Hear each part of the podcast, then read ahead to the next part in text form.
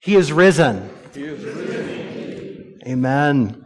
This is the central claim of Christian faith.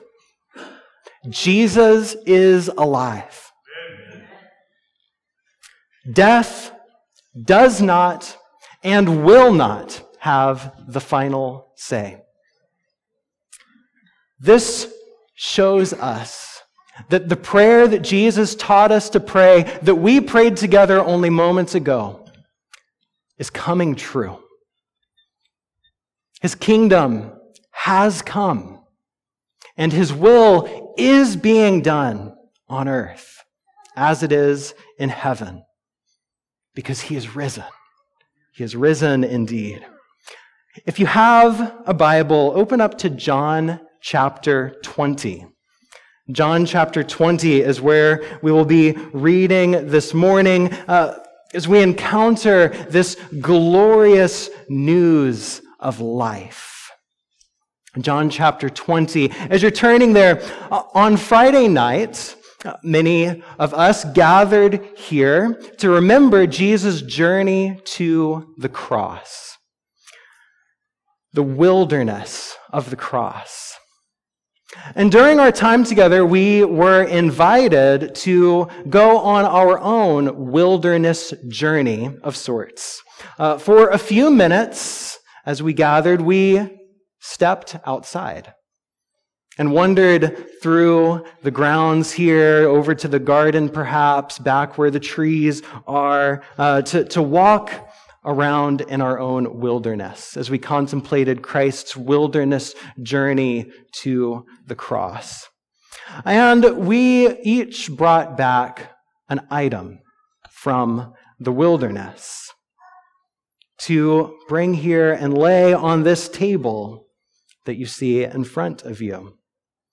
And so, as we came back from that wilderness journey on Friday night, this table was filled with things like twigs, stones, fallen branches and leaves, uprooted plants, dirt. And isn't that what wilderness feels like? Fallen, uprooted, lifeless. This is what it is like to be in the wilderness. This is what it was like as Jesus walked toward the cross. He fell under its weight. He was uprooted as he hung there, and he became lifeless as he breathed his last. And yet, as you look at the table this morning, you'll see that it is newly and freshly covered in flowers. Fresh blossoms, signs of new life. Because Jesus is not dead, He is alive. Though he journeyed to the wilderness of the cross, he has now set a table for us in resurrection. There is a table in the wilderness. There is a place of life that is greater than death. And so this morning in our passage in John chapter 20, we will witness someone weeping in the wilderness of death. And then we will watch as she becomes the first witness of the bountiful table of resurrection. And so let's read together. John chapter 20 will begin in verse 11. Now Mary stood outside the tomb, crying. As she wept, she bent over to look into the tomb and saw two angels in white, seated where Jesus' body had been one at the head and the other at the foot. And they asked her, Woman, why are you crying? They have taken my Lord away, she said, and I don't know where they have put him. At this, she turned around and saw Jesus standing there, but she didn't realize that it was Jesus. He asked her, Woman, why are you crying? Who is it you were looking for? Thinking he was the gardener, she said, Sir, if you have carried him away, tell me where you have put him, and I will get him. Jesus said to her, Mary. And she turned toward him and cried out in Aramaic, Rabboni, which means teacher. And Jesus said, Do not hold on to me, for I have not yet ascended to the Father. Go instead to my brothers and tell them, I am ascending to my Father and your Father, to my God and your God. So Mary Magdalene went to the disciples with the news I have seen the Lord. And she told them that he had said these things to her. This is the word of God for the people of God. Amen. Let's pray. Oh Lord, we thank you for the gift of life. And we rejoice in the news of resurrection. God, I pray that as we consider the words of your scripture together this morning, that you would sharpen our minds and soften our hearts, that we might know you and love you. We pray this in Jesus' name. Amen. Amen. This is such an incredible, moving encounter that we've just read. So let's walk back through the passage and look at Mary's experience on that first Easter morning. Perhaps we will find some of ourselves there as well. Verse 11 begins Mary stood outside the tomb crying. This is Mary Magdalene. In Luke chapter 8, we learn that she once lived a very troubled and oppressed life until she encountered Jesus, at which point seven demons came out of her, which is a way of saying that she was made completely well. From that point on, she, along with some other women, traveled with Jesus and his other disciples and helped to support his ministry from her own means. Her name, Mary the Magdalene, might be an indication of where she's from, uh, a town called Magdala. But some scholars suggest that it could have been a nickname that was given to her by Jesus. Right? After all, Jesus was known to give his disciples nicknames. He called Simon Peter, which means the rock. He called James and John Boanerges, which means sons of thunder. Based on the Greek grammar that's used to describe Mary, the Magdalene, some scholars suggest that Jesus may have called Mary Magdalene, which means the tower the tower. Mary the tower. And she truly was a tower. Uh, she was an important person in Jesus' ministry, and she not only supported him in his life, but all four gospels tell us that she continued following Jesus even in his death. As she stood at the foot of the cross, remaining with him there.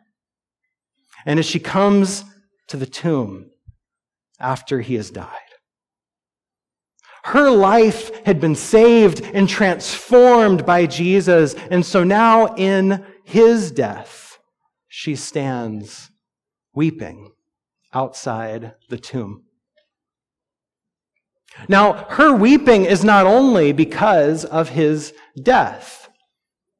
It's intensified because it looks like an additional loss has occurred.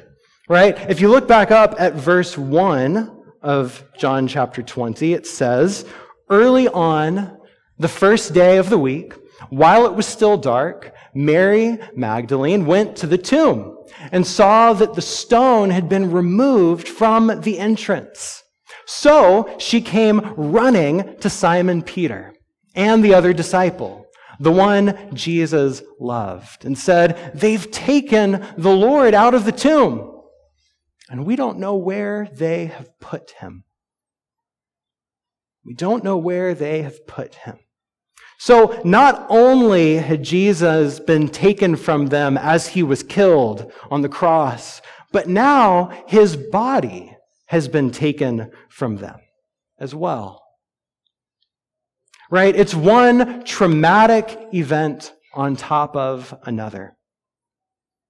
And there's actually a, a, psychological term for this kind of experience. It's called ambiguous loss. Ambiguous loss. It's a kind of loss that occurs when there's no opportunity for closure, for any final connection of any kind.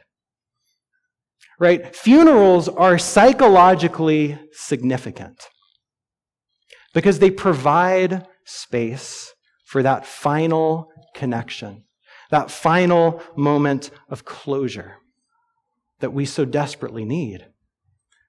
Right? Whenever I was in college, my grandmother died very suddenly and unexpectedly. It was a shock to our whole family. And my grandmother was very much the glue that kept our family together in so many ways. She was the master of the five minute phone call. I mean, she would call you, and in just a few minutes, she knew your deepest, darkest secrets. She knew all of your greatest joys. She knew exactly where you were and what you were doing. And somehow, in that amount of time, she also let you know that you were deeply loved and supported, right? Uh, she was a master of the five minute phone call. My older brother during that season uh, was traveling often. He's still traveling often for work. And much, many of us had no idea where he was at any given moment. But grandma knew because she would call him, talk for five minutes, and she knew every detail of his life. Because that's what she was. I'm telling you, if the FBI or CIA had hired my grandmother, there would be no crime in all the world, right? She would have solved everything. She was a master of that. She was incredible. She was thoughtful. And she had suddenly been taken from our family. And so I remember traveling home for the funeral service. My brothers and I all got suits and ties, and we all shaved, right? Uh, to, to honor my grandmother, she loved a, a clean shaven face. Um, that may have been one of the last times that I didn't have a beard. Um, but we all shaved and, and wore our suits and ties and, and went to the funeral. But, but even then, it all still felt very unreal. Uh, it, it, just felt so surreal and, and, and uncertain. But her funeral included a viewing. Towards the end of the service, her casket was open, and we were able to go walk up and have our final moments with her. And I remember walking forward and standing there in front of her and seeing my grandmother laying there. I reached out and held her hand for a moment. And in that moment, this abstract information, your grandmother is dead, became real. It moved from ambiguous loss to a tangible loss that I could see and know and experience.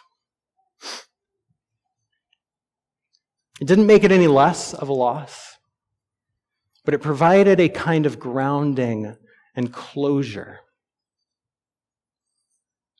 This is why funerals are significant. But ambiguous loss is the kind of loss where this kind of closure is not possible. It's losses like a miscarriage or a death overseas when the body was not able to be recovered, or losses from a large scale event like the earthquake in Turkey earlier this year, or 9 11, where people are lost and never found. It's the kind of loss like when you learn that an old school friend has died and you haven't been in touch with them for years. You feel the loss, but you can't really touch it or know it. These are all different kinds of ambiguous loss. Loss without closure. And that's what Mary is experiencing here. The tomb has been opened, the body has been removed. Not only had Jesus died, but now his body is missing. And the darkness of one loss has become even darker. And John manages to point this out. Did you catch that? Back in, in verse 1, a moment ago from John chapter 20, he begins by saying, While it was still dark. While it was still dark. And I don't think it's an accident on John's part point out the darkness of this moment. We need to remember how John begins his whole story of Jesus. How he begins his whole telling of the gospel all the way back to John chapter 1. It begins this way. In the beginning was the Word. And the Word was with God, and the Word was God. In Him was life, and that life was the light of all mankind.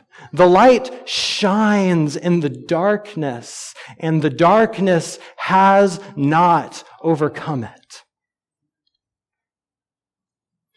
And so, here, just after Jesus' death, John reminds us of this theme of darkness.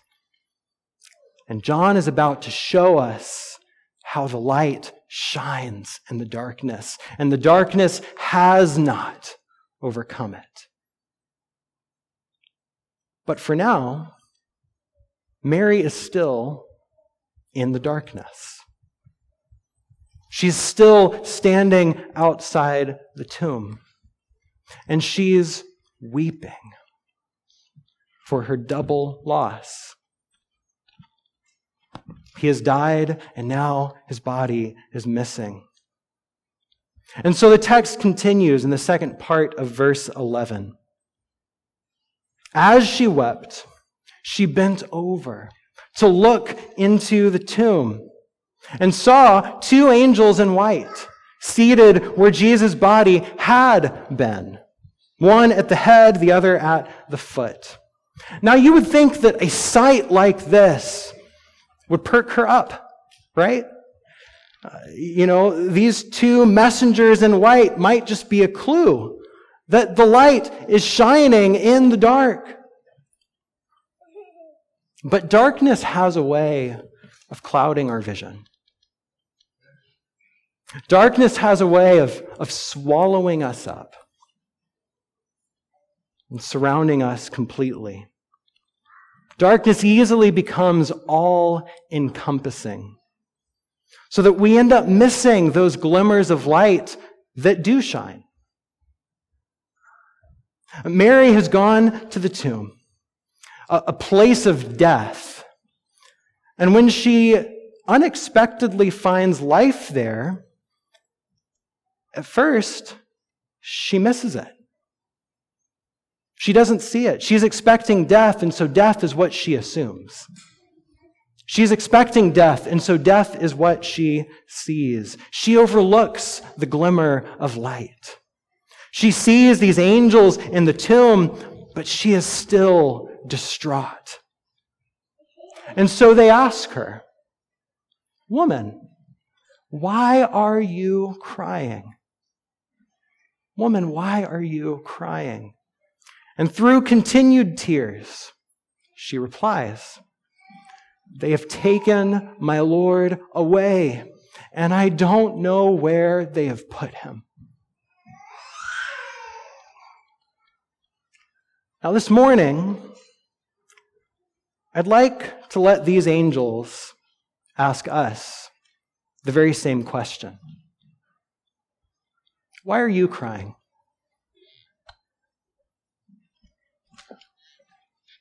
Why are you crying? What tears are there in your life? What losses have you experienced, or perhaps are you still experiencing? Where does that ache in your soul come from? Why are you crying? What darkness is it that fills and surrounds your life and keeps you from being able to see glimmers of light? Maybe there are broken relationships that fill you with doubt. Maybe there's something that you've done that fills you with shame. Maybe there's some kind of ambiguous loss that you've encountered. And it's left you without closure. And so it persists, it continues on. Why are you crying? What are your tears about? After Mary answers the angels, verse 14 continues. It says she turned around and she saw Jesus standing there, but she did not realize it was Jesus. Right? Once more, the depths of darkness have blinded her from seeing light. The, the very one who is light. And then Jesus asks her the very same questions the angels had asked. Why are you crying? But Jesus adds a second question to it. He also asks her, Who is it you're looking for? Who is it you're looking for? And this second question is also an important one for us to consider. Who or what are you looking for? Uh, whatever darkness that you're surrounded by in your life, what is it that you think will finally break it? What is it that you think will finally make that darkness go away? What is it that you think will finally make everything better again? If only this were to happen. Mary responded to the question, Sir, if you've carried him away, tell me where you've put him, and I'll go get him. And it's an honest answer that she gives, but it's mistaken. It's a mistaken answer. And so maybe our answers to that question are also mistaken. Perhaps we too are mistaken about what it is that will make us finally well. Right? If only this circumstance changed. If only that opportunity came through. If only this person would finally do that thing. Right? We can make our lists of things that we think would solve our life. We all think that we know what will make us well.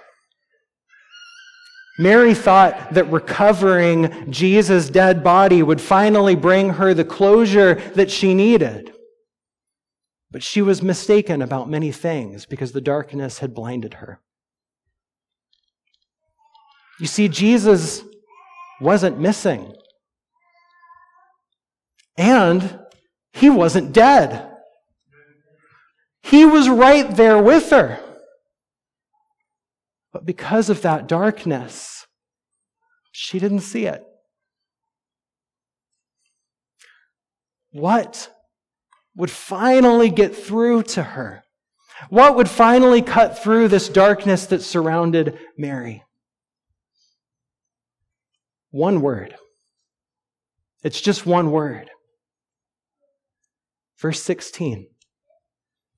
Jesus said to her, Mary. Jesus said to her, Mary. And she turned toward him and cried out in Aramaic, Rabboni, which means teacher.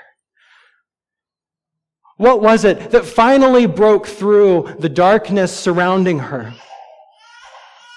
A single word Mary. And Jesus calls her name, and the spell of darkness breaks. She turns toward him. She cries out, Rabboni, which is how a disciple would address their teacher. This is what I want you to hear today. This morning, Jesus is calling your name. This morning, right now, Jesus is calling your name. Sandra, Sank, Orva, Peter, Willie, Corrine, Deanna, Jerry. I could keep going. This morning, Jesus is calling your name. Whatever darkness it is that has surrounded you, whatever despair has closed in on you, whatever spell it is that's kept you captive, Jesus is calling to you right now, this very day, to break you free from it. You might think, no, not me, right? I, I'm the exception. You don't know what I'm dealing with. You don't know what I've done. But hear me. If Jesus can send seven demons out of Mary, he can deal with whatever you're dealing with.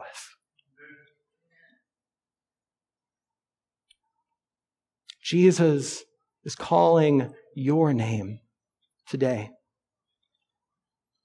to break through the haze so that you might finally see the light. And Jesus does not only call us as individuals, uh, Jesus is calling the Federal Way Church of Christ. He's calling the name of this community today as well. Perhaps some of us have thought things like, oh, this church is, is so small. How can we accomplish anything in God's kingdom? Uh, you know, look at all the other churches doing all these other things. Perhaps some of us love this community but feel lost, feel unsure. Where are we going? What are we doing? Perhaps some have thought, I'm, I'm new to this church. I'm, I'm new to faith. I, I don't know what I can really offer in this place.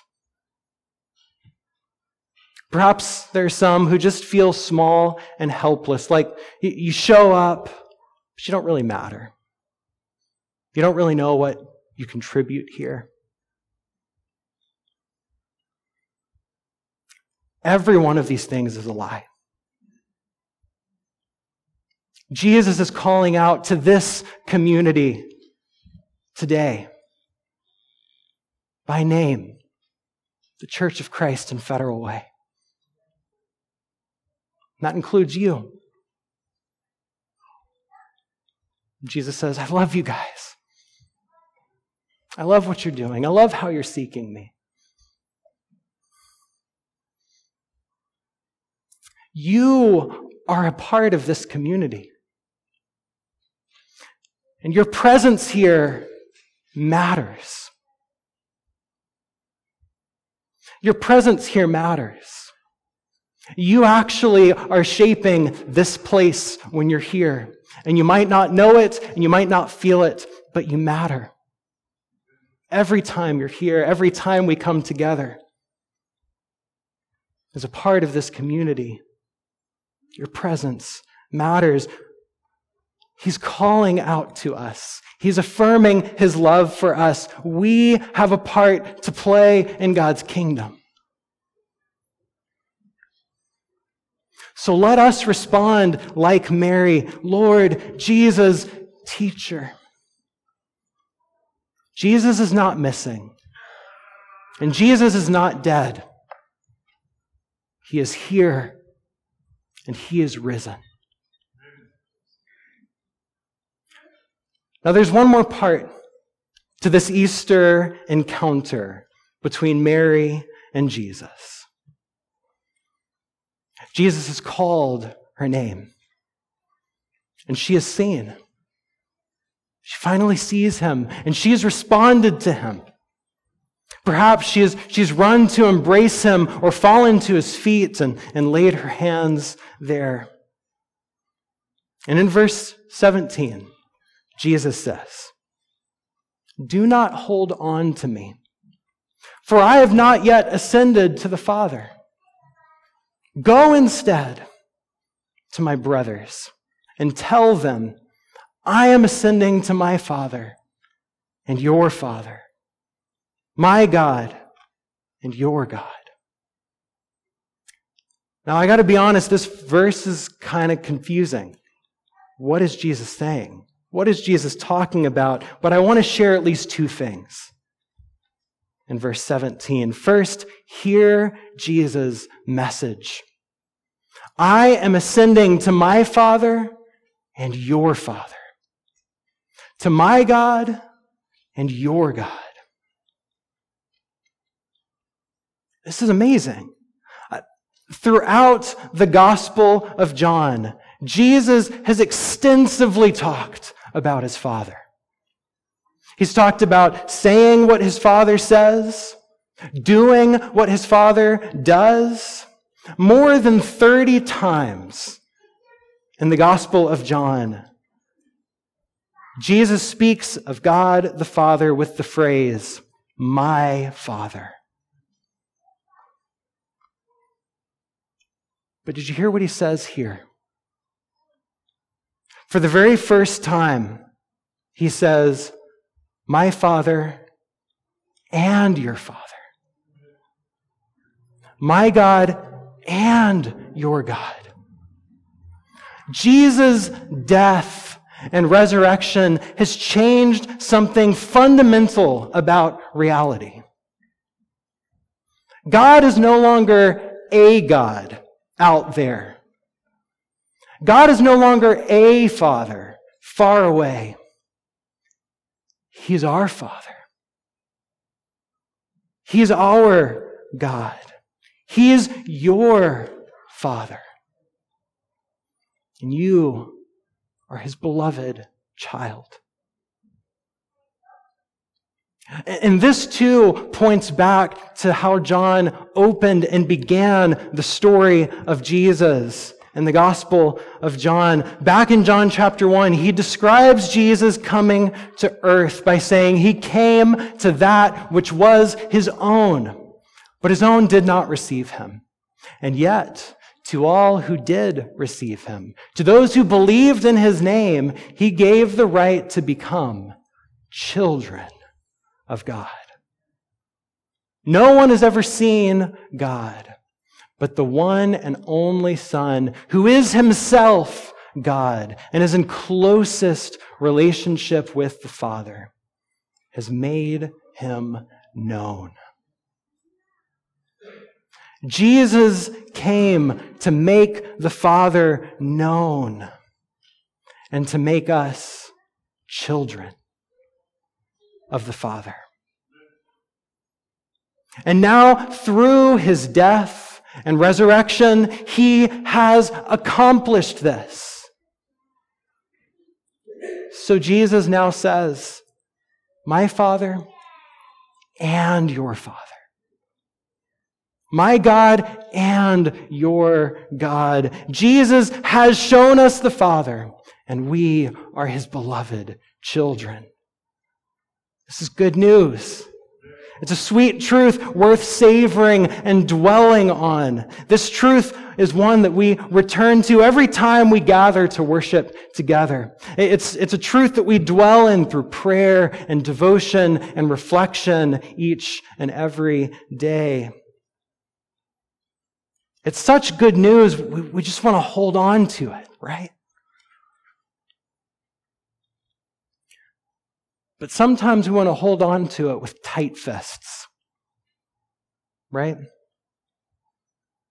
We want to hold on to this God who is our Father.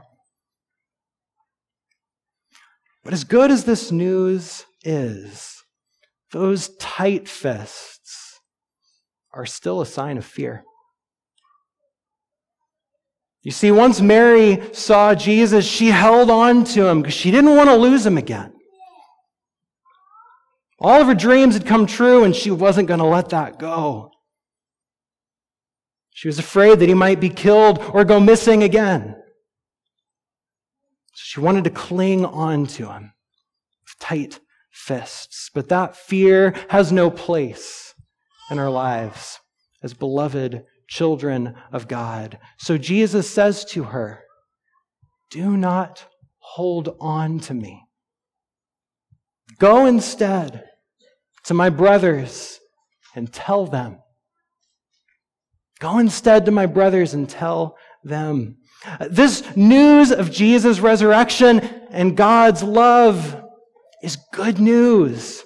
It's so good. We want to hold on to it. We want to reflect on it. We never want to lose it. But Jesus says it's so good that it's too good to keep to ourselves. And so he says to Mary, Go and tell. Go and tell. This is news to be shared. And perhaps we're not afraid of losing Jesus or losing God's love. We're just afraid of sharing this news with others. But God's perfect love casts out that fear too. And people need to know. People need to know. Our families need to know that this Father is their Father. Our friends and neighbors need to know that this God is their God. Our world needs to know that the light shines in the darkness and the darkness has not overcome it. We all need to know that because of Jesus, we are God's dearly beloved children. So don't just sit there holding on to this news. Go and tell. Go and tell. And so the final verse of our passage, verse 18, says Mary Magdalene, Mary the tower went to the disciples with the news I have seen the Lord. And she told them that he had said these things to her. In that moment, Mary went from being a watchtower, keeping watch over Jesus at the cross and at the tomb, to being a light tower, shining his light to all who would see as she announces this good news of his resurrection. And so Mary became the very first person to preach on Easter Sunday. Hers was the first Easter sermon. Mary became the apostle to the apostles. And she would share this good news that Jesus had sent her with to them. And so, who is Jesus sending you to?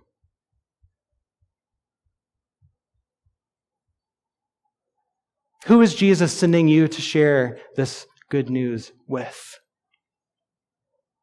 Jesus tells us, go and tell. He's called each one of us by name.